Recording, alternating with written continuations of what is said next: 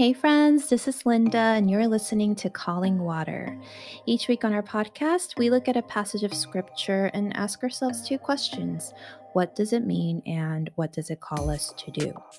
In today's episode, it is good for us to be here. We're looking at the story of the transfiguration of Jesus in Luke chapter 9 and how God invites us to go beyond what is comfortable and safe to live out our calling in real life. Let's get started. I've heard that one of the telltale signs that you're getting old is that you absolutely love it when plans get canceled. And you know, I think they might be right.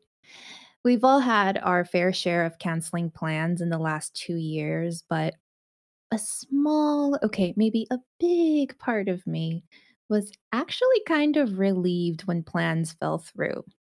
As much as you look forward to going somewhere and connecting with people, sometimes the best place to be is exactly where you are already here. It requires no effort, it's comfortable, it's convenient, it's safe. And you know, you can all manage your social life however you'd like. But when it comes to your spiritual one, we can't just simply stick with what's comfortable and convenient, unfortunately.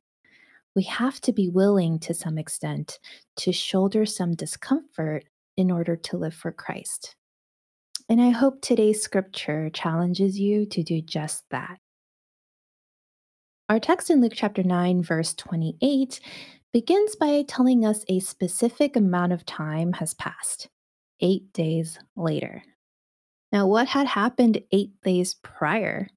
If we scroll back a few verses within the same chapter, we would find out that eight days or so ago, Jesus had a very interesting conversation with the disciples.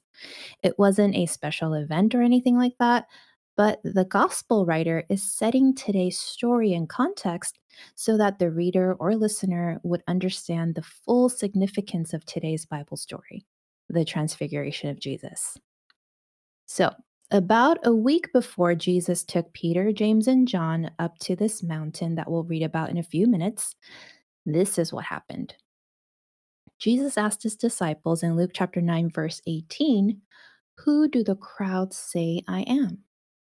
And his disciples answered him in verse 19, Well, some say John the Baptist, others say Elijah, and still others that one of the prophets of long ago had come back to life. Now, their answer was very indicative of the confusion about the identity of Jesus that had been going on. He was a prolific teacher and worker of miracles, the likes of which people had never seen. They had for sure heard tales of the signs and wonders that the prophets of old had done, so they willingly believed Jesus was possibly a resurrected prophet before even entertaining the idea that Jesus might be the Savior, the Messiah that the people had been waiting for for centuries. So Jesus asks his friends in verse 20, But what about you? Who do you say I am? And this makes me believe that Jesus never outright told them who he was. But after spending all this time beside him, Jesus invites the disciples to draw their own conclusion. And Peter responds correctly that Jesus is the Messiah. But after this glorious revelation, Jesus tells the disciples not to speak of this to anyone because the world was not yet ready for the kind of Messiah Jesus came to be. He continued speaking to them, telling them that he would suffer and die and then be raised to life on the third day. Then he says in verses 23 to 24 Whoever wants to be my disciples must deny themselves and take up their cross daily and follow me. For whoever wants to save their life will lose it, but whoever loses their life for me will save it. By now, I'm sure the disciples were thoroughly confused. Peter's confession of Jesus as the Messiah was something they all resonated with. I'm of the opinion that all 12 of them truly believe that Jesus was sent by God to save the people of Israel. But their idea of a savior was very different than what Jesus seemed to be talking about here. Now, I'm sure they were so hyped about following Jesus at first. They left their families and careers behind and threw everything behind rallying for Jesus. And at the very least, they were sure Jesus would be some kind of revolutionary leader who would help overthrow the Roman government. But the last thing you want to hear from the face of this so called revolution is that he will die. No, not that he might die for the cause, but that he will die. And for all intents and purposes, so will they. So now, about a week after this conversation takes place, Jesus, Peter, John, and James go up a mountain to pray. And what happens next? Verse 29 of today's text tells us as he was praying, the appearance of his face changed, and his clothes became as bright as a flash of lightning. In this one moment, Jesus, just for a second, sheds this veil of humanity and reveals his divinity. But that's not all. We find that Jesus is accompanied by two men in verses 30 to 31. Moses and Elijah appeared in glorious splendor, talking with Jesus. They spoke about his departure, which he was about to bring to fulfillment at Jerusalem. Now, the disciples who were with Jesus were dozing off a little, but were startled awake to see Jesus flanked by none other than Moses and Elijah. Peter immediately says in verse 33 Master, it is good for us to be here. Let us put up three shelters one for you, one for Moses, and one for Elijah. He did not know what he was saying. But as he was speaking, a cloud enveloped them, and a voice spoke, we see in verse 35 This is my son, whom I have chosen. Listen to him. Now, in the other Gospels, the voice says, Whom I love, and this was none other than the voice of God. And right after this, the cloud, Moses, Elijah, they all disappear, and it was just Jesus, James, John, and Peter again. And then they decided to keep the story to themselves for the time being. So, what does this all mean? First of all, the appearance of Elijah and Moses at the Transfiguration is interesting. A popular theory is that Moses represents the law and Elijah represents the prophets, so it was symbolic that Jesus was standing there with them, being the fulfillment of everything in the Old Testament.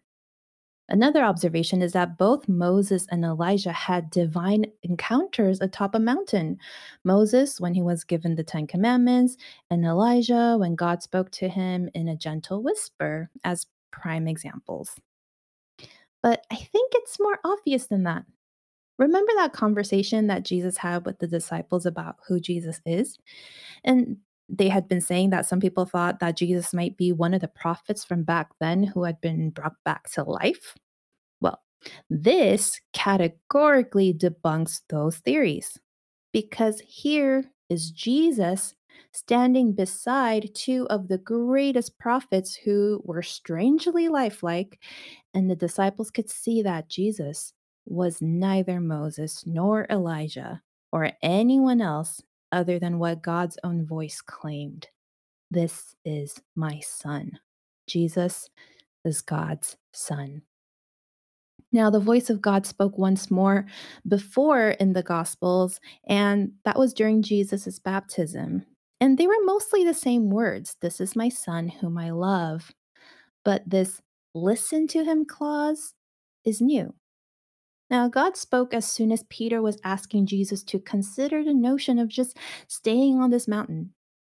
God was telling Peter and friends to really listen to what Jesus was saying. The thing is, Peter had been listening.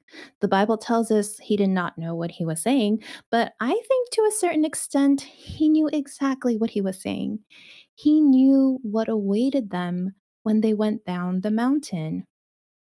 A week ago, he found out that his teacher and friend would die some kind of tragic death. But here on this mountaintop, they could escape that fate. I mean, somehow Moses and Elijah had reappeared, prophets who had been long deceased. So anything was possible. Let's just stay here, Jesus. It is good for us to be here. Peter, James, and John were afraid to face the harsh reality of Jesus' words.